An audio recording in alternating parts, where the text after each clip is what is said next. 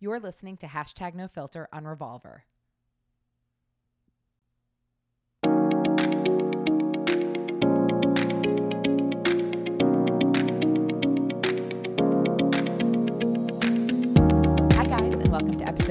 Episode 54 of Hashtag No Filter. Today's guest, I am so excited about. Her name is Kate Kennedy, and you all may know her as Be There in Five. Her podcast is called Be There in Five, and her story is just an awesome one. And she's just really blowing up, and I I just love her. She's so likable. She's so intelligent. So while some of the topics we talked about include reality television and and Chef Ben and our very differing opinion on Chef Ben, by the way, and you know influencers and that whole influencer culture among many other things. While those topics seem maybe a little on the surface, the uh, the way she talks about them and the way she articulates her thoughts is so interesting. She is so incredibly intelligent and funny and I just love her take and her insights on pop culture and everything having to do with it. And that is what her podcast is based on. So Be There in 5 is her podcast and uh it also is the name of her company. And so, how she started was she'll talk a little bit more about this is she started by selling doormats because she would always leave her flat iron on and she was scared that like her house would burn down by the time she got home. So, she thought of the idea of creating doormats to remind you to turn off your flat iron. And long story short, her she started selling thousands of them. And like she's a very successful company selling doormats. And now she has this pop culture podcast and she's just super, super smart. Um, and I love talking to her. So, without further ado, here is Kate Kennedy of Be There in Five on hashtag no filter. Hi, Kate. Thank you so much for being here. Thanks for having me. Of course, I'm so excited. I'm selfishly really excited because even though I know it'll be a great podcast, I just am excited to shoot the shit with you about topics that I feel like I agree with you on just from watching you on Instagram, but you articulate it so much better than me. oh my gosh, you're the best. No, I, will shoot the shit all the live long day. all day. Okay, so before we get into questions that I got on Instagram and just the stuff, you know, different topics we're going to talk about, can you give everyone who doesn't know you a little background about who you are, what you do, how all this Be There in Five, how that all came to be? Yeah, absolutely. So uh, the name Be There in Five is actually derivative of my company Be There in Five, which was started by accident. I was in corporate marketing for six, seven years and was like paralyzed with fear that I left my curling iron on, painted, turn off your curling iron on a doormat, kind of feeling like, okay, this is a canvas. It usually welcomes you in your house. Why not right. see me on my way out and remind me not to burn my house down? And I threw them up on Etsy because I thought it was kind of funny. Called them Remind Doormats. Uh, named it Be There in Five as a salute to my tendency to run behind and therefore almost burn down my house. and um, it took off. We sold like thousands of mats on Etsy. My mom and I painted them out of our living rooms oh. for the first year and a year and a half. And then I quit my corporate job and kind of, you know, streamlined the business, tried mm-hmm. to figure out how to make it run largely without me then weirdly I kind of became obsolete. I couldn't get a new job really back in corporate America. So I kind of took to Instagram to fill the lonely days of self employment. And I didn't want to talk about business or maths. I, I wanted to talk about the stuff that I cared about, right. Um, which was nonsensical pop culture, 90s and 2000s nostalgia. I really kind of took to Instagram as like my place of what are all the things I like that nobody in my immediate life cares as much about, and like tried to find my people so they'd follow me and not the maths. Right. And that kind of turned into what is now the Be There in Five podcast, which I kind of cheekily say is like all the things that distract me all day that kind of make me say Be There in Five because I just I can't I don't skim like right. I have to know everything about something. And um, in addition to that, it kind of uh, I I'm more so than a business owner, I'm a writer, and I wrote a book last year that was published in November called Twinkle Twinkle Social Media Star. Love that is, um, it's a children's parody book that is kind of based off my experience trying to get out there on Instagram and being like, okay, this is insane. This is self promotion is like so uncomfortable. It's so weird, and this whole space weird. And I wrote it kind of as like a cathartic thing for myself, but it was kind of like a sarcastic poem that I chopped around as a book, and here we are. So what? that is my very complicated. No, I love it. So are you still selling the doormats? Yes, I sell them on it on the side. I'm working on licensing the IP we have so other people with scale can sell them. Mm-hmm. I have our Etsy shop on hold right now because they changed their algorithm to only favor uh, shops who offer free shipping. And when your item's huge, it's like impossible for me to compete. Right. So long story short, the intention is yes on the side, but I'd say it's like 25 30% of my job. Got it. So what is is your full-time job the podcast and the writing or do you also have a separate job aside from that? No. So up until this year, the mats were like 80, 90%. And then when I wrote the book, it took so much time, I had to scale it back. And then since then, and honestly, through like Instagram and networking through this podcast and stuff, I do a lot of copywriting work. I do a lot of like of the creative branding storytelling for other people's companies. So I kind of actually spend a lot of my time doing freelance work now. Oh. And then oh. yeah, the podcast and like I'm trying to get shop some other books around. So it's I, like when people ask me at a bar, I'm like, I'm in ad sales. Oh my god, it's the most confusing because for me, I'm like, I have a podcast, but I, but I also write, uh, but I also work with some clients, and I feel like people just think I'm like I have I have ten heads. Like I, it's like I don't know. Oh, truly, yeah, you get it. it it's I, I, I hate how disjointed I sound while simultaneously feeling like I work so much. right, right. I do think. Um, do you ever feel like? I mean, I feel like my friends that are in corporate America and like finance jobs and all that shit. I think they think I sit on my ass and twiddle my thumbs all day. Oh, truly, it's there's this line in Hamilton about planting seeds for a garden you never, you know, you never see grow. Right. And I feel that way constantly because a lot of the nature of of freelance work and in creative work period is just making small connections and planting small seeds and like one out of every 100 blossoms into something that's huge for your career but in real time you don't know which seeds those are but you have to do them anyway. Right you have to still do it and so then you're really working double what like a corporate job would be and you don't really see the the results of it right away so it's like right like last year when like you know my husband comes home from work it's like what'd you do today? I was like i spent 10 hours writing and refining a poem about social media. Probably seemed like a waste of time. It turned out to be like the best thing i right. could have ever done a whim commit to that. And that's a weird other thing with the creative process is committing to those waves because sometimes they're so fruitful yeah and while they they're but they're kind of distracting. Mm-hmm. and i don't know. Yeah i have i have yeah a lot of thoughts about this because i it, i hate being self-conscious about it but the bottom line is i am because i just don't know how to succinctly explain exactly well and i almost feel i don't know if you've noticed this like with some of my friends not the one the ones that are in a creative industry they get it like we jive on that level that's great but the ones that are the more corporate finance whatever it is I almost notice they don't really ask about my work anymore because I think they just don't get it or I don't know. It's very strange. Oh, totally. I think it's it's been an interesting learning process for me where most people like, you know, a making friends as an adult is is hard, but b a lot of your friends come from work. Mm-hmm. And when mm-hmm. you're self-employed, you're in this weird situation of isolation and I almost had to learn to like reach out to people like on Instagram yep. and it, it ha- that have digital presences because that's kind of your trade and to befriend people in this trade is has been so helpful for me just mm-hmm. to like like you're talking about just to hear other people say exactly what I'm thinking right. is a huge relief. no, it really is. I totally get it. Well, anytime you want to just like bitch and moan about shit that only like people in our world understand, I'm here. Amazing. um, okay, so have you always been into pop culture? Like, has this always been just you're fascinated by it? Yeah, weirdly, I. I, I remember being a kid and just like I'd go outside and I'd be like, yeah, yeah, yeah, but I'd come, you know, inside, watch TV, listen to the radio. I felt alive. Right. I just like I so many people have so many things to say about television rotting your brain, and I think the flip side of what people don't see is that it, for a lot of kids, especially in smaller towns and in areas where they don't have exposures to different types of people, it's a it's a it's a break from mm-hmm. uh, your homogenous environment where you actually learn a lot. And I learned a ton watching TV, and I would pay attention to scripts and character development, and I learned a lot of jokes and comedic timing from watching people on TV.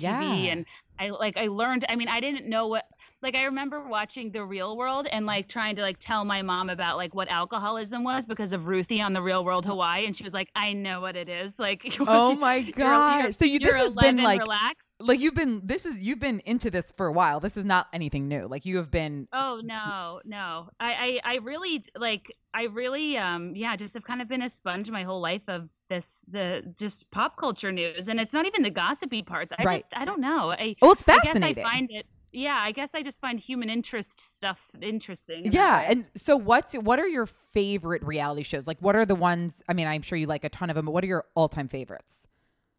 I think lately, um, I it's funny. My engagement wavers, so all times tricky. Like right now, my my peak engagement is with Below Deck Med. Yes. I think it's outstanding. I slept on Below Deck for years. I was like, "What is the show?" I have no interest. Same. I had And no then- interest. Yeah, it, and it's it's truly fantastic television, and it's a great authentic formula, Mhm. and I, I love it. And beyond that, I think on Bravo the strongest shows are um, Vanderpump Rules and Southern Charm. Right. Southern Charm, you, you know, it's been rough recently, but like they're it's the first two seasons are incomparable in terms of like inherent group drama. Right. And um, I'm a big Housewives fan, mostly in New York and uh, Beverly Hills. I'm a Bachelor fan, Yes. but more Parad- Paradise than the regular. Well, because Paradise is just a fucking shit show, and I love it.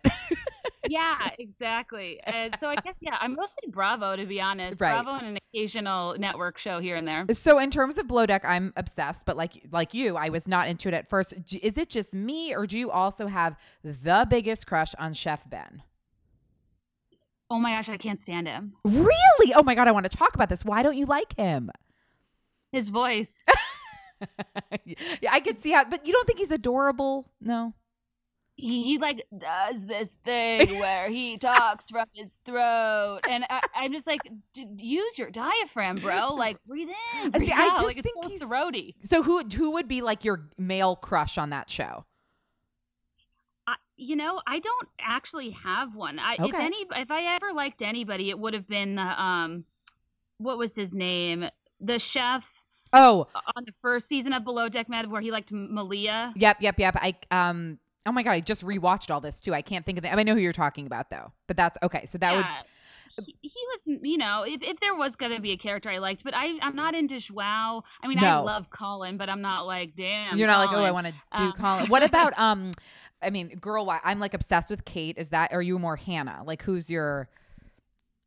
I I'm I that's tough to say. I feel like they're I mean, I like them both. I think they are good for different reasons. I think they're both kind of phoning it, phoning it in at this point yeah. cuz like I, I feel like you know, I, like I think Aesha is the best thing to happen to Yes. reality television in years. Like that girl is a character; she belongs on TV. Her and Jack, I'm obsessed with Oh their my- relationship. I actually am kind of attracted to Jack. I think he's like sensitive. Uh, yeah, no, I Um, agree. I think they're the best relationship ever. And when he asked her to be his girlfriend, I just like want to eat them up. Oh, I know. That was adorable. And she received it well. Like a Mhm. lot of girls I don't I think would have been a little uncomfortable by that, but um yeah, I think that as the far as the men go, the men so often are like unappealing on the show Right. and are like on power trips on deck. Like even uh, Ashton, the guy who almost got his foot severed Yes. on the regular below deck. Yes. Like a lot of people liked him, but he wasn't my jam. No, either. I not my know. jam at all. I don't know why I have a soft spot for Chef Ben, but I but I bet it, I bet a lot of people are like you, where they like can't stand him because that's kind of what it is. You like love or hate, sort of. Yeah, I love, and and, then like, I think good at his job. Yes. it's just the voice for me, honestly. we'll put like a muzzle on him. In terms of Bachelor, so I'm obsessed with all Bachelor, Bachelorette, Bachelor in Paradise. Bachelor in Paradise is probably my favorite. What are your thoughts on the couple? Okay, let's start with Hannah and Dylan. Do you like them or hate them? So I spent the entire beginning, I mean, the majority of the show thinking that she didn't really want to be with him. Mm-hmm. Yep. same. And at the end, all of a sudden, they're like, "We're so happy, we're in love, we're engaged." And I was kind of like, I, I have trouble releasing from my brain that she he was kind of her second choice because she went there more interested in Blake. I mean, thank God she didn't ultimately go for that, Right. but. I mean, they're really cute, and and I think if she actually is into it, I'm on board. I was just concerned, and there was like a lot of memes about her looking utterly disinterested, hugging him. I know, I know, because at the beginning she so wasn't funny. into it. It's like, and he looked so pathetic, almost, but adorable, but pathetic. So now I'm like, I don't know. I, I think they're adorable. And I think when you don't know somebody, do you do you only judge them based on how they respond to you? And when somebody's so into you, it can like kind of gross you out if you're not into them. But I think mm-hmm. once you get to know them, it stops being the only thing you're using, you know, to Yes. give get an impression from them. So I can see how that evolves over time. But yeah, it was kind of sad at the beginning, It and obvi- was. like she was obviously going to be like the, you know the most coveted Of uh, course. contestant. Of She's like a living doll. She's I mean, a precious moment angel. perfect. And now they're in Paris, and I just like they're kind of like adorable. I, I kind of love them now. I mean, hopefully it works. So, what do you feel about Chris and Katie? I have like weird. I don't really have many thoughts on them. Yeah, are you kind of indifferent? I- Like you just don't really care? Like you're just yeah, yeah. I don't think they're a love story for the ages. Same. They they don't they don't enrage me by any means. Like you know, good for them. But I think to Chris, just I've spent so many years watching Chris on TV that mm-hmm. I think I'm just you know the wear outs there. Yeah, well, he's been on it, you know, like seven seasons. Did you notice? I'm sure because it was all over the internet. Every time they like put his title, it was something different. on the show. No, I actually didn't. Oh my god, you have to look at that every time. The first one was like listing all the seasons he was on. Then the other one was like hope hoping to find the right one. I assume like the ABC interns did this or something, but it was hysterical. And like each title, there are a bunch of memes on Twitter. I think each title, each um episode was like hoping this is the one, hoping this is my last time, almost retired. Like it was my favorite part of his. Oh story. my god, I love it. It was that. amazing. I, totally I just feel like it. on after not after the final rose, whatever that after show is. I feel like it was a little uncomfortable for me. I mean, I've gone to couples therapy therapy. I'm all about it. But they were like in a couples therapy session with Chris Harrison as a therapist live on TV, right? Like, oh, I I missed that. Oh, you'll have to go back and watch. It was very interesting. So there. Okay, what about? Are there any uh, couples you like adore from the show? I mean, I think Demi and Kristian was an important yes. and really delayed step for the Bachelor franchise. Mm-hmm. Um, I think De- Demi was so redeemed. I just was so not interested in her. I thought she was just such a pot stirrer yep. and you know, a literal like not there for the right reasons type on her regular season, but Correct. on Paradise she was so charming and open yes. and vulnerable and um I love that, you know, obviously I think Derek uh is it Derek Peth is, Oh, like, I like so him. handsome and sweet and like such a catch. And uh, I love that she like followed her heart, and I, I thought know. it was like a really great depiction of a same-sex couple that they could have made into something a lot less pure, but they chose to frame it correctly, I think. Yes, that's such a good way to put it. You're so right. I love, I love, love, love them. I feel like I, I mean, I get invested in these people as if they're my friends, but they don't know me. right, hundred percent. Like, do you I get? Know, star- I'm also on that influencer trip to Paris with Tasha. Yeah. Yes. Exactly. Do you get starstruck from these like pop? Culture? Like, if you were to see one of them out, do you really get starstruck, or you don't? Not starstruck, but are you excited, or it's no big deal for you, or? I I think I don't see people that often, but when I do, my approach is very much like uh, hang back, wait in the wings. Mm-hmm. Like I'm not a person that like really freaks out because I don't know. I just like I'm not a woo girl. Like I don't really like cheer. I'm right. not very loud. Like you know, right. I, I just right. kind of like a low key person, and um, I'll be like really excited on the inside, but sometimes I worry I'm like over over compensating like trying to be cool and I seem disinterested when I'm really not. But like my uh, a girl I work with, Courtney, she and I went like out to LA and obviously we had went to like TomTom and and uh, right. SUR, and they were filming and she and I were sitting there like just staring at like Tom and Ariana bartend with such intention. We were just like so happy to be in, in the machine and we were analyzing every every Oh. boom mic and whatever to the point where the cameras actively moved away from us and had the girls in front of us sign a waiver and they were like taking shots and we're like, "Oh my god, we're like such boring TV because we just like I don't know. We were we didn't know what to do. We were like, Right. we're here. We're in the thing. right. Right. Oh my God, that's crazy. The cameras like actually moved away from you. yes, like we watched them. It was hilarious. That's amazing. Um, so in terms of going from reality stars to influencers, I know this is a, a topic you talk on. I think yesterday you posted something I was like peeing in my pants. What so the you're you're killing me now with those posts about the hol- not Halloween, the fall foliage with the with the latte in the back of the truck. Oh my gosh, it's to me, it's yeah, it drives me insane. It's like it's misleading people about the realities of fall festivities Right. because that guy is photoshopping the leaves to be turned in early September. yeah, there are no leaves that are turning yet, right? Like that's not happening yet. So No, and I just can't imagine how many people are like going on a hayride or to a pumpkin patch and like wearing a full flannel denim cognac boot, and they are like so excited for their cozy photos, but it's 85 degrees and Right. there's not a colored leaf in sight, and they're beautiful to look at, but it's a different form of like I call it um, a, like autumnal porn. It's Yeah. like. That's how we. That's like this. Way, what we want it to look like, but Right. it never does. Never, ever, ever, ever. so have have you ever gotten flack? Like, have you have has an influencer ever reached out to you or been offended or like said something to you were, or, or just have you ever gotten backlash in that regard in terms of influencers? So typically i'm very careful with influencers and i don't like i won't make fun of bloggers directly Mhm. i because I actually think that influence, like the the you know trade of being an influencer right. is kind of overly trivialized and people are hard on it because it's new and it lacks a blueprint but just because it's new doesn't mean it's wrong right. and just because it's surface doesn't mean it doesn't have some sort of meaning in terms of how it affects the rest of the world it's a different form of entertainment yep.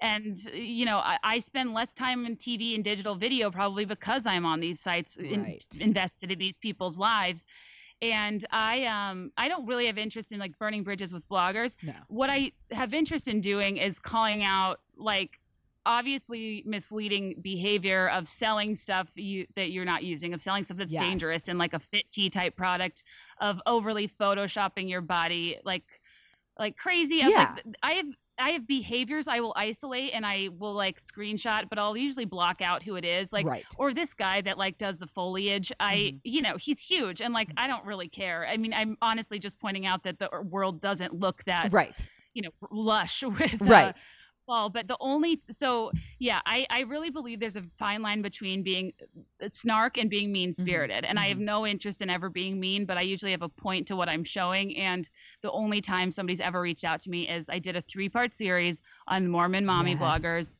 Mhm. And it was like so six hours of content. It was so much. I like I- it, it. Took on a life of its own, but it was just something I was interested in and I was just kind of curious, like asking myself the question of like it's it, it's an interesting coincidence that so many of these wealthy women that are under 25, they're Mhm. gorgeous, they're loaded, they have like four kids. Mhm. I, I, their houses are these new construction Yeah. mansions. I'm like, what's going on? And when you realize they're all from the same church community, it's interesting. Yeah. And Rachel Parcell, who is like probably Yes. the biggest Oh, blogger yeah. from that community, she DM'd me and I nearly had a heart attack. DM'd in a negative way. Yeah, Oh. because I talked about her at length on the Right. podcast, but it actually it was less about um, anything mean about her family. I, you know, families, kids, all that stuff off limits, and more so just like your butler's pantry is nicer than like any place I could imagine vacationing, and it's your second kitchen. Right. Like, right. just- exactly. Like what you should, the, and like they they really lay out all their home builds and they swipe up to their faucets that are like six grand, and I, I, it's just like.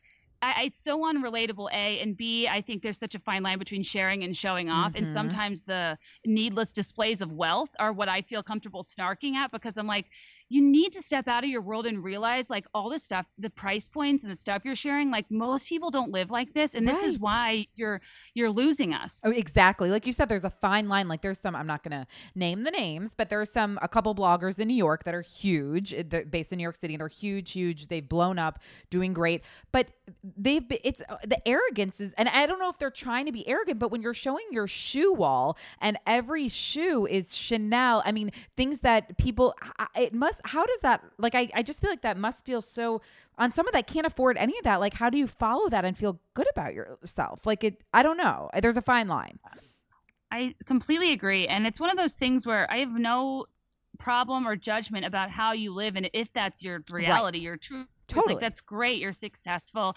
I just think that there's a there is a level of responsibility on the influencer to be mindful of their their demographic and how they live and what matters to them and like how what content can you share that the person will walk away a smidge better off how can you Mhm. add value Mhm. adding value is just not showing all this stuff you have Right. and when people complain about the algorithm and disengagement, I'm like, yeah, but also I think that there's, uh, you know, when all of these eyeballs, all these people Yep. that have been here this whole time are the ones that got you famous enough to afford all that stuff. And then you're using this new lifestyle to detach yourself from us. Of course, people are going to start to of to. course. People, you're Yeah, you're gonna people are gonna unfollow or or disengage and and and I mean, uh, look, I, I shop, I spend we you know whatever, but but there is a level they're promoting this like, and I'm not about to get in this whole topic. I'm not like Mother Teresa, but there is they're promoting consumerism and and buying from these big you know big stores and just I mean, there's just a lot of like unethical things going on that I and look, I a lot some of my best friends are influencers or whatever you want to call them, but there is a, a bit like if like you said, if they're using a product and there's a hashtag ad by it, but they're not actually using the product, that that's really shitty. Like that's not okay. Yeah, exactly. And I think, you know, it's just about balance. And I think it's about, you know, if, if, if content is the, you know, your content you share daily in your stories or whatever is the lens everybody sees you through, and that's your wellspring, your primary revenue stream, you got to step back and look Mhm. at it and think about you know how can i balance this how, how can i be true to myself but i it- when it's your business there is an element of strategy that should be involved Right. honestly um i'm not an influencer by trade i don't sell stuff on instagram like i have podcast sponsors and that's already uncomfortable enough Oh my god, it's me. so awkward. And- yeah so it's it's like i don't want to be a hypocrite and i feel like the reason i talk about it so much is because i kind of have one foot in and one foot out like because i have a digital presence and a podcast i get why pe- i really understand why most people do what they do that a lot of people hate yeah. like i and- i think people are way too hard on influencers in a lot of senses but i also think that like it's important to like push back where it's necessary but Mhm. not to just like snark on people just for the hell of it like Of that drives me crazy you don't need to make fun of everything someone does no, I and look, more power to the blogger or the influencer that can just do try on sessions in their mirror and bring in millions of dollars. Go that, like, good for you. Like, I wish I could just do that. you know, like more power to them. dressing room try-ons though i'm like you didn't even buy that why should I? That kills me. or if they try it on and then return it, like yes, that whole thing. But there are people that literally use like to know it and just stand in front of a mirror and try on clothes, and they are making. 25 times what you know the average person might be making. Oh truly. I i and like i didn't really understand it till i dabbled in affiliate links Mhm. and it's it is so in it's actually fascinating data to look at in terms of Oh, conversion yeah. in terms of what people care about. And also you have to buy in session for the person to get credit like within a very quick time frame that i would be adding more to my cart. Right. And um but even so i don't know it's wild how much money people can make doing that It is. It's i am- don't it's really i so crazy. rarely buy from a swipe up Right. Oh yeah. I, I don't think I ever have, but I, it's like fascinating to me that th- how it works. And you know, and actually, I think you mentioned her yesterday. Maybe it was two days ago. Things I bought and liked. Okay, she's doing. She's rocking it. I mean, she posts an item and people go crazy over. it. I mean, good for her, right?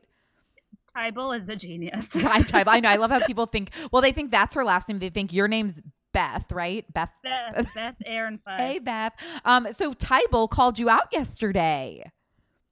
Yes, that was so funny. Like uh, I noticed back in May she followed me and I was like patting myself on the back because like it, it almost became a running joke because she's so selective Mm-hmm. about what she shares and she like moves product and I have friends that she's tagged and she like moves followers. Right. And um, I was like honored that she liked my content. Right. I bragged about her following me to a friend. They're like, uh, I just look, no, she doesn't. I was like, what?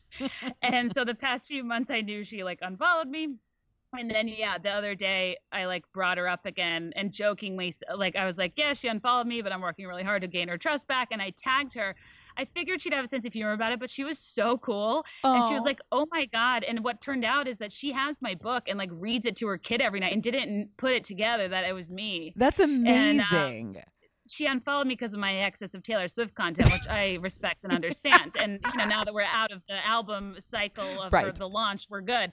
But um, yeah, it was kind of funny, and she was so cool about it. And then she tagged me, and that was really nice of her. And in- in retrospect, I was like, I should have actually not told people that we didn't have some feud because that would have been way more interesting. Right, right. That's so funny. And did you notice your followers increase because of her?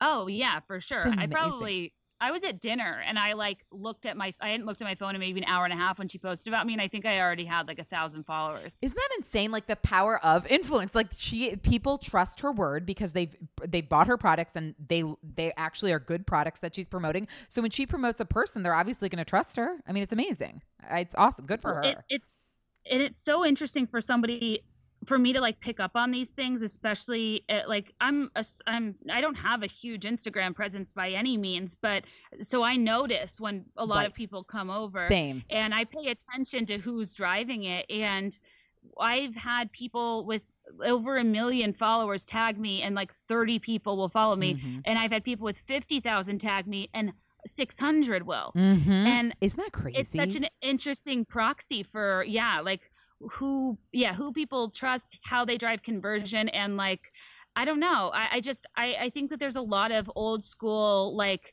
you know, people that got on Instagram early, people that have, in, like, all the, you know, meme accounts and stuff that just have Mhm. these insane followings. But now people are very, like, I feel like the people are way more selective than they used to be about who they follow on Instagram. Oh. It's a lot harder to get them. Hundred percent. And it's funny how you said like I've had a, a like you just said. A large account tagged me. I think I gained like not even 30. I think I gained maybe 5 followers and then I have a count, an account with maybe 6,000 followers, but their following is so engaged that I gained like hundreds. I mean, it's crazy. Crazy how that works. And it's totally and it speaks to the importance of micro influence and mm-hmm. the joke is micro influence is under a hundred thousand followers which right. is so insane and like i even I cannot imagine like and I'll hear people with hundreds of thousands of followers like lament at you know they're not growing or this and that and like mine being in like the you know high 30s eh, eh, I feel like I interact with so many people and I feel close to so many people yeah. through it and I feel like it's such a community and I'm peanuts comparable to a lot of people and I just can't even imagine at a certain level what that's like. And I don't even know if it's desirable right. because your DMs must be clogged. People, you probably get way more hate. Oh, yeah. I'd be oh, so yeah. nervous to post. Like, I kind of like um, where I'm at in right. the sense of keeping it keeping it tight right exactly it's almost like an exclusive club you like it like yeah, right. because it's true I mean public exclusive it's good but i do i have friends that have only under 10,000 followers and their engagement like they still get multiple thousand like t- thousands of um what am I trying views on stories. I mean, it's it's fascinating to me because you just oh story views, yeah, yeah. Oh, the that's the real story views. yeah, hundred percent. Right. Um. Wait, I feel like I can't talk about influencers without mentioning this next one. Although I have very mixed feelings on it, so I don't know how deep I want to go. Do you have anything to say about the Caroline? Co- I don't even know if I'm saying it right. Calloway. Like, I feel so sad about her dad, but I I have so many thoughts. I, do you have anything? Like, have you been following? I st- I like tried to get up to speed when she started to tease that that article was coming out, and I'd always been vaguely aware of her but never followed. And I the I have when like big things happen that are kind of layered with specific people. If I haven't followed them for years, you know how it's kind of hard to like you know really wrap your head around like who they are and what they're about. Yes. Um, so like I have thoughts about this situation in isolation, but I don't know a ton about her. Right. I I I honestly at first prior to her dad passing away and stuff, I really thought her and Natalie were in on it together. Mm-hmm. I think she she backed out of a three hundred seventy five thousand dollar advance book deal with a big four publisher and she owes them money for not ultimately doing the book. She needs a hook. She needs something to talk about, mm-hmm. and getting a, writing a book about you being canceled is a book somebody would publish. And but before she the article came out she was like this morning I sit here and reminisce about the days that I'm experiencing now because I'm about to get canceled. And I'm just like what are you talking right, about? Like, right. that's nobody wants that. It's not desirable. And I thought she was really looking forward to and um like kind of the negative backlash. And the way she talked about her friend was so favorable yeah. and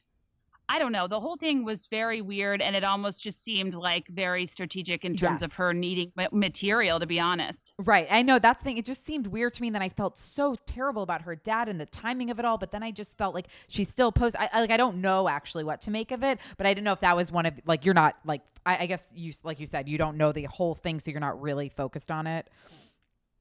I oh, I honestly I was super focused yeah. on it, but I did di- I dipped out when her father passed away because yeah. I felt like it got sad and I felt like people were giving her their two cents about how to grieve and I was like this is where I draw right. lines with social media like uh, this isn't a spectator sport anymore this is somebody's life when they're choosing to invite you in and you know it's it's my business when somebody ma- makes it my business right right but to a point i'm like i don't know some things i i do feel like should be held a little bit sacred and um, I just, yeah, I didn't know how to feel. And then you don't want to contribute to somebody's spiral. Right. But I think she's fine. She seems okay. Oh, she seems fine. I, but I, it's just, it's so interesting. Just the whole thing's very interesting to me. I don't know how else to describe it, really.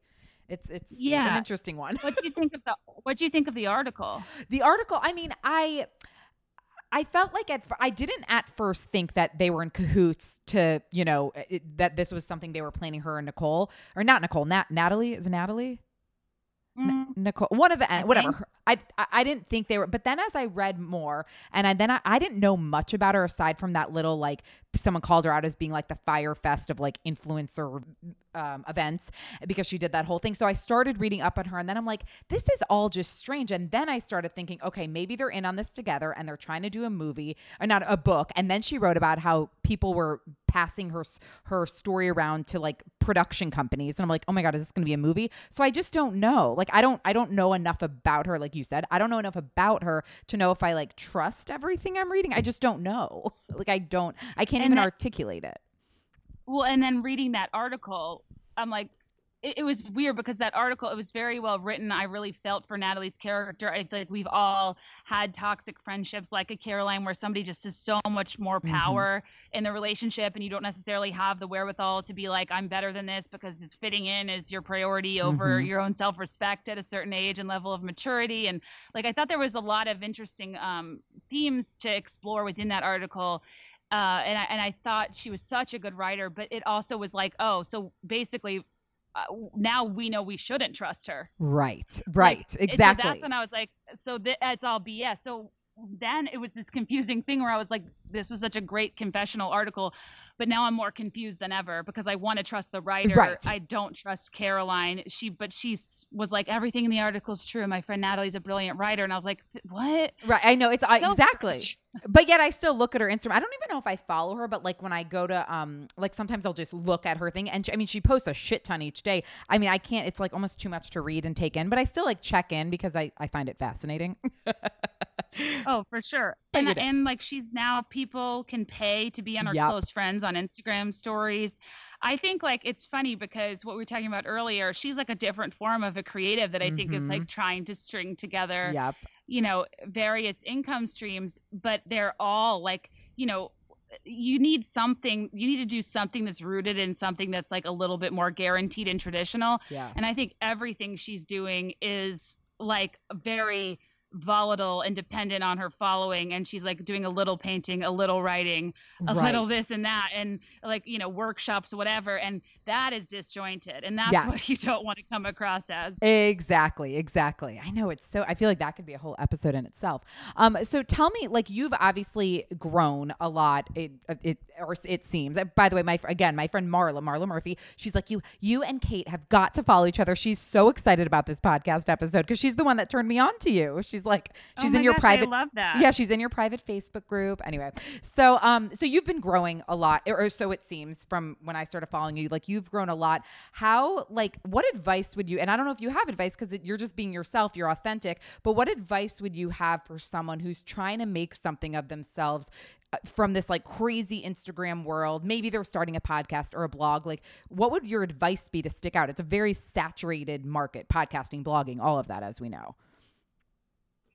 Oh, it, it is. And I, but I also would never tell somebody that there's not room for mm-hmm. everyone. I, I just think, just as with anything, like you, nobody is you. Like there's right. always something you can be bringing to the table. And the, the, the, the saturation and competition of it all is, I think, what gets too in people's heads. And the thing you have to do is like, it's going to be months, if not years, if not several years before you gain traction but you can't do it to gain popularity. You have to do it because you genuinely like sharing. And whatever yes. it is that naturally comes out of you, like you know, it, would it have made made more sense for me to talk about like small biz advice and just be more like a serious girl boss account? Like, yeah, maybe it didn't make sense that I was like building housewives diagrams on like, you know, and I'm like a rug maker. Right. But it, uh, you know, over time, it's just like if it's if the common denominator is there are things you like, it's gonna make sense and it's gonna come across because you know people always cliche talk about authenticity, and I think what they mean is like your content's good and you're when you're putting genuine effort into it and you'll only do that when you like it. Correct. And when you're trying to be some not trying to be something you're not. And i so i think that the, you know that the sincerity is one piece, but also like putting in the work and just realizing it's going to take a long time and that it's a lot of tiny moments that you know eventually build up into something much greater than you could plan mm-hmm. and i think that when you're too hung up on like i don't have followers i'm losing followers or i don't have listeners or this mm-hmm. or that like it, unless you have a huge existing platform you ju- the reality is you build and things yep. build slowly and with podcasts i didn't have enough listeners to get like ad revenue till probably a solid year in of of podcasting Yeah. every single week Yep. like over 50 podcasts Mhm. like talking into the abyss and everyone i know who starts a podcast gives up after like 10 Yep. episodes Yep. Because it's hard because there are a lot. Podcasting is huge now, but I it's one of the like my, my when anyone asks me, not that I'm saying I'm growing so bad, but if I am asked like, what do you think about the industry? I the what I say is that you can't start it to make a buck. You have to start it because you're passionate about it, or it will never work. I, I think it just won't. I mean.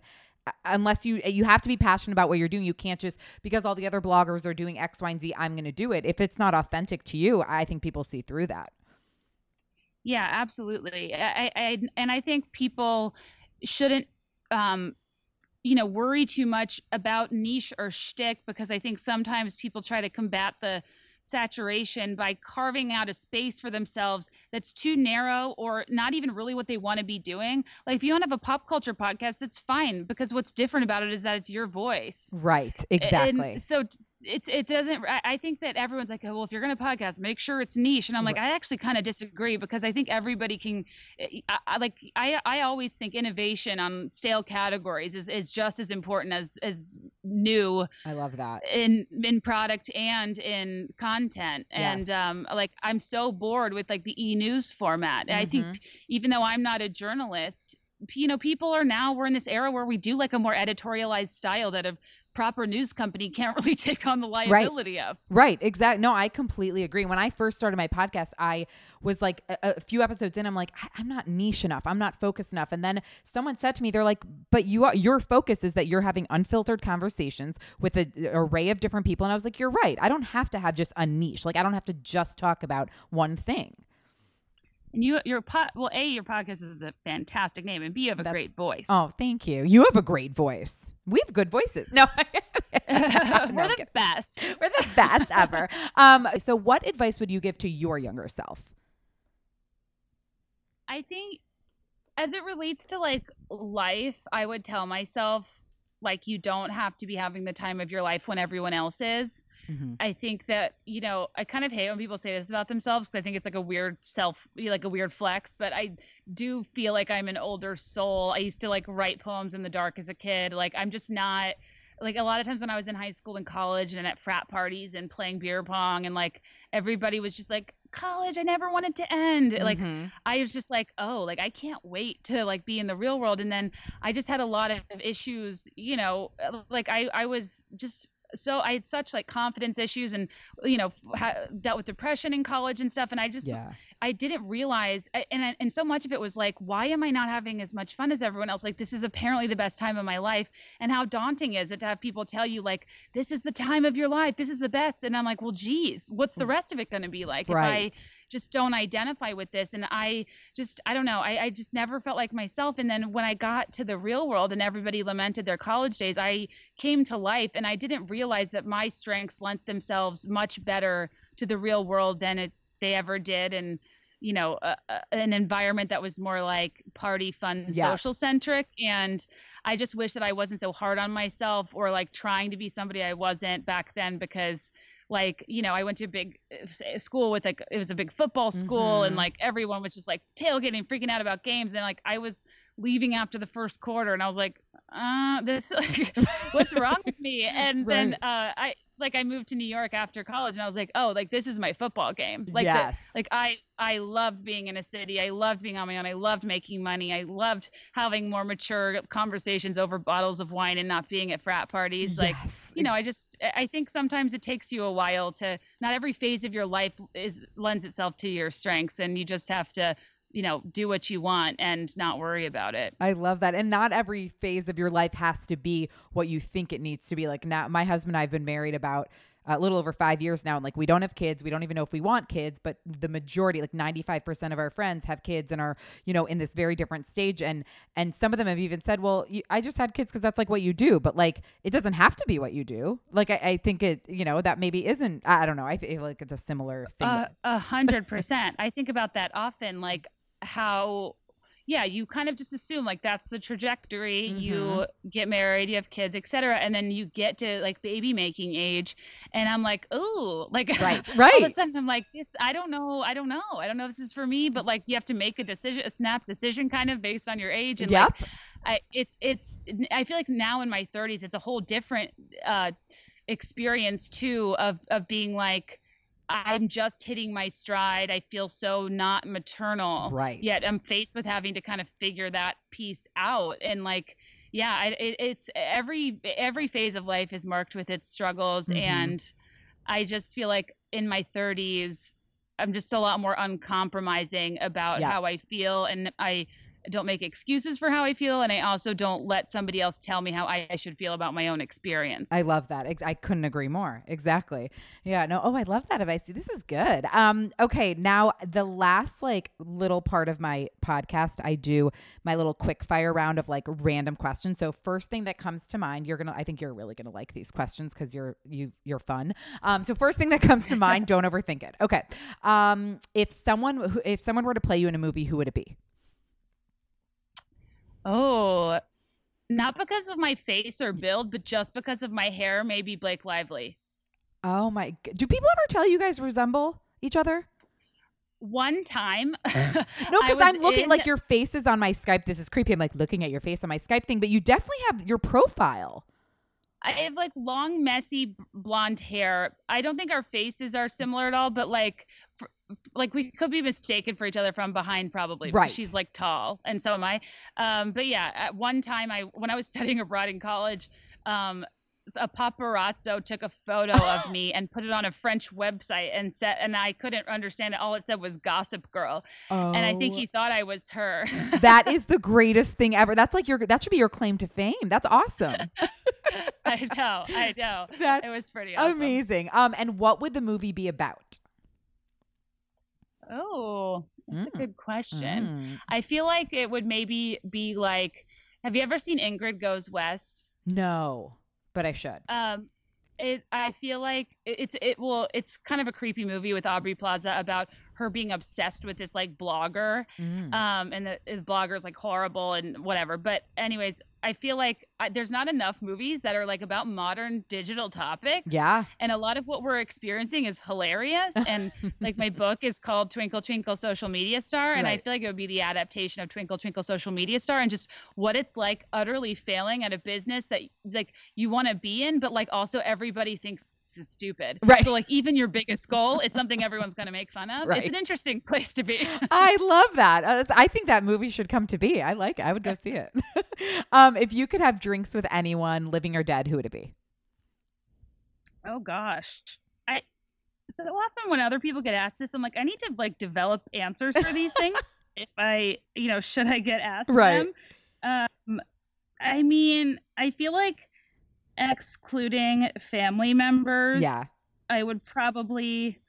Oh God, this is so hard because like my an- my instinct is to be like pretty shallow.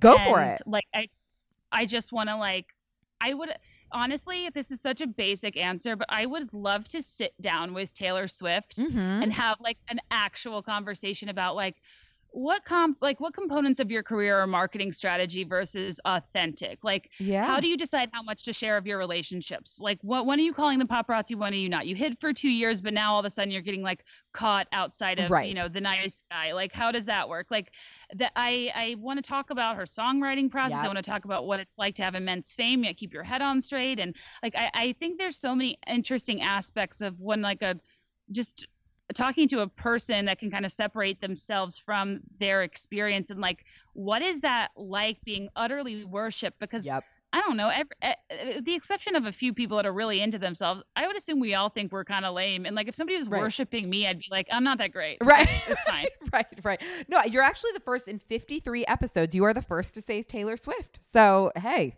there's that. I- well, I mean, I should be saying like Malala. Let's be honest. But like, I'm like, uh, like let things shake it off. I love I- it. I love it. my my intentions with T Swift are are more about marketing Yes. because that's the business I'm in, and I just think that whatever she's done to main like achieve and maintain this level of, of, of stardom Yeah. is it's unprecedented and it's fascinating and she writes all of her own stuff and I think it's impressive. Yeah, no, I think it would be a great conversation. Count me in. Um, okay, if there was an airplane outside where you are right now, where would you have it take you?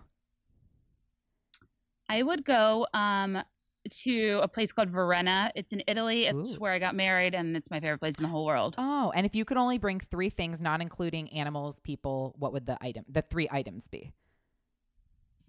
Uh ooh. My phone. yeah, everyone has said that. Yeah. um a hair tie. uh huh. I like it. and um, I'm like, what am I? What am I doing? Three things. My phone would entertain me. I get annoyed when my hair is in my face. Yep. Um, and then like, this is like, I don't know. I'm like drawing a blank. Like, why? I'm like a corkscrew. It's so funny, actually. It's a great idea. one of the ones I got, which was one of my favorite answers, was from Heather. Surpri- not surprisingly, Heather McMahan, which I know you had on your podcast, and we both love her. She said she would bring a charcuterie board. I was like, that's a great idea with like meat and cheese. Oh yeah. I mean, anything I can bring where it's pre-assembled into multiple items in one. Is Right. a huge. I perk. was cracking up. Well, whenever Um, people were like on Survivor and stuff, and they could bring like one item, Yeah. I'm like, why aren't you bringing like matches? Like, why are you Right. rubbing sticks. Right, exactly. Um, okay, love it. What about celebrity crush? Do you have one? John Krasinski. Oh God, did you see? Um, or not? Did you see? Are you watching? Um, what the fuck is it? Why did I just go blank on his big show right now? Um, uh, He has a show. no, the oh, um, Ja- oh, oh, Jack Ryan. Jack Ryan. Oh my God, I just binge watched. Have you seen it? No, I actually haven't watched it. He's such a different. He's like not funny in it, like which I love. Like he has this different way in it that I'm like obsessed with, and he has like little funny remarks, but it's like a serious show. Oh, it's so good, so good. I like I my type my type of guy is like good looking and like handsome in their own right, like riddled with personality, but not the type of like good looking that you're concerned about Yes. everywhere they go. Yes, that they're gonna be hit Like- on. Yeah, like there's a type of good looks that are it, it's just too much. It's alarming. It's like you, you know, I I I don't I'm like not even attracted to Chris Pine, but I feel like Yeah. he has this like type of movie star look with these like crazy eyes Yep. that like you just don't see everywhere. And if I was married to somebody that was like kind of this movie star type of handsome, I, even though I am secure, I'd still be like that you're going to get a lot of attention. Oh yeah, I, I mean, yeah, I'm secure to a point. I would be like yeah, yeah, right. I- like I am human. No, I agree. Um, who is your dream podcast guest? Ooh. I know I have a few, Okay, but you know, this is this is probably sounds lame, but honestly, it's it's one of my favorite shows, and I I I just really like her, and I'd really love to have a very fast conversation with her. Is Lauren Graham, aka Oh. Lorelai Gilmore, yes, um, aka Sarah Braverman from Parenthood. It's I just think she's a person that's like talented, been on beloved shows. She's a writer now. She lives a Mhm. very normal life. I think there's a difference between an actress and a celebrity. She's chosen to be an actress Mhm. and not get the whole like art of crazy paparazzi celebrity see and be seen. Yep. And I think like I would love to talk to somebody like that that I've really enjoyed my whole life. And I think our personalities like I feel like a lot of my personality I like accidentally based on Lorelai, Yeah. even though it's not her. But like I think you guys- show.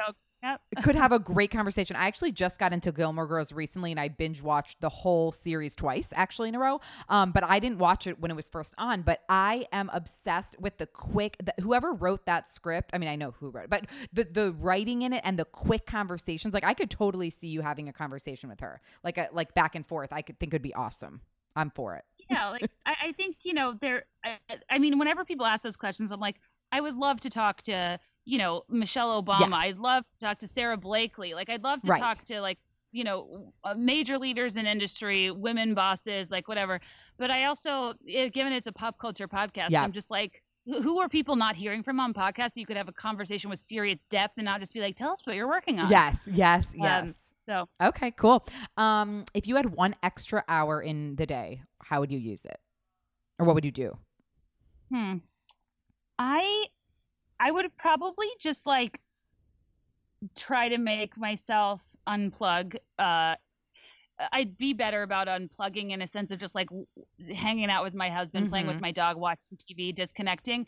I feel like in being self-employed, your work bleeds into your life, mm-hmm. and part of work really being like you know consistent on Instagram. I have to be on it a lot, and like I think sometimes it's just really it's hard for me to disconnect because if especially if I'm ignoring something, there's no one else that's going to do it, and then right. I feel really guilty. Mm-hmm. Um, and I think I sometimes and like my husband goes to bed earlier than me. I I am a vampire. I don't sleep. Yep. I always wish that we had like one more hour in the evening before he fell asleep Aww. and before you know what but like and when he between when he gets home from work because like yeah you you know you got to make the most of your time together right. but when you're still working at like 8 it's hard to stop. Oh, totally. Okay. Cool. Especially cool. with writing. Like you oh, get oh. it. You sit down and you're yes. like it, it, it's it's a time suck. Like it, I, I I actively am like where, I've been sitting here for six hours and I've written a paragraph. Like right. what is going like, on? Like what is that? I've been working on. I I wrote a, a I had a book come out in 2015 and I've been working on a second book. It's a novel for literally a decade. Like I can't finish it. like, I could never write a novel. Yeah, it's impossible. I don't know if I'm actually I, like I, it's just it takes up so much time, which is fine. Like I'm that's fine, but like you said, I'll sit for hours and it's a paragraph. So and and you're planting seeds for a garden you're not totally sure right. you'll see grow because you don't know if you'll actually publish it Correct. but you probably will and you probably should but and yeah it's it's so hard to get motivated yep. when you're like i don't even know if anyone's going to care right exactly exactly anyway. that's the thing you always have to do it anyway you have to do it anyway right it's true um okay just a couple more if you were running for president or office some in office you're going to run to be in office what would your campaign slogan be would it be like be there in five what would your Oh, I know. I know. It's kind of like it's like I have like my housewives taglines. Like, right. You know, in order to be a sometimes to be a ten, you've got to be there. right. I love it. Stupid stuff like that. Yeah. Um, but my last name's Kennedy, so I feel like there's already another one of oh. us that oh. ran president. yep. I think there you go. I know. I like. Yeah, it would probably be like you know, see you on, you know, January whatever inauguration day at like 12:05 like I don't know I I right. like I it's something with Kate and late there, there's something yes. there like still dependable just not always on I love it there you go I love it and uh, what motto or quote do you try to live by every day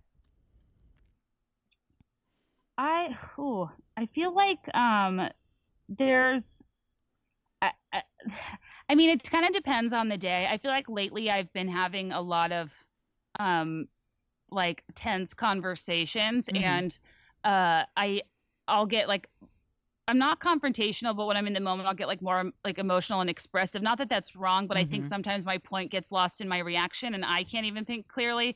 And I remember like, you know, even though it's kind of a cliche, but reading Sheryl Sandberg's book Lean In, there's mm-hmm. just this one concept that stuck out to me. And she said that in business, um, her one strategy is to be relentlessly pleasant. Mm. And not give anybody a reason to discount or dismiss what you're saying because of how you're acting. And so I, I actively try to be calm. I try to be pleasant. I try to eviscerate people, like eviscerate people with words yep. and not with tone and not with volume. Like I, I really try to make a conscious effort to you know just to be relentlessly pleasant because i think that it helps add to clarity and conversation mm-hmm. it helps with negotiation and i think for you know i i hugely struggle with asking for more money i mm-hmm. hugely struggle for pushing back on getting what i want um, but i find that if i walk away from a conversation and i you know I, I, I kind of just calmly presented my point there's really no reason like it just helps me feel less weird about it you know? Right right. I love that's so cool. I love that answer. That's cool. That's awesome. Um well you're i don't want this to end. This is so fun but i guess it just has to end. But oh, thank you. before you're... before we totally wrap up tell everyone where for those who aren't following you tell them where they can follow you and all those fun things yeah, so my podcast is called Be There in Five, F I V E, um, not the number 5 mm-hmm. and uh, my Instagram handle is also at Be There in Five, and my book is called Twinkle Twinkle Social Media Star. You can buy it at Amazon bookstore mm-hmm. near you, um, and pretty soon my products will be back up on Be There in Five. Dot com. Amazing. And you have also a Be There in Five podcast Instagram. Is that something people like? Is that I do, yeah. I kind of use that as like places to post stuff where I don't really care how it looks. hey, at least we're Um, honest. yeah, so that that that is yeah, it's uh, at be there in five podcast. right. Okay, awesome. Well, thank you so so much for doing this. This was so much fun. I, thank you for having me. I hope I was unfiltered enough. Oh, No you were, enough. you were. Thank you. and as always, you can all follow me at Julie Lauren 14, and I'll talk to you very soon. Bye bye.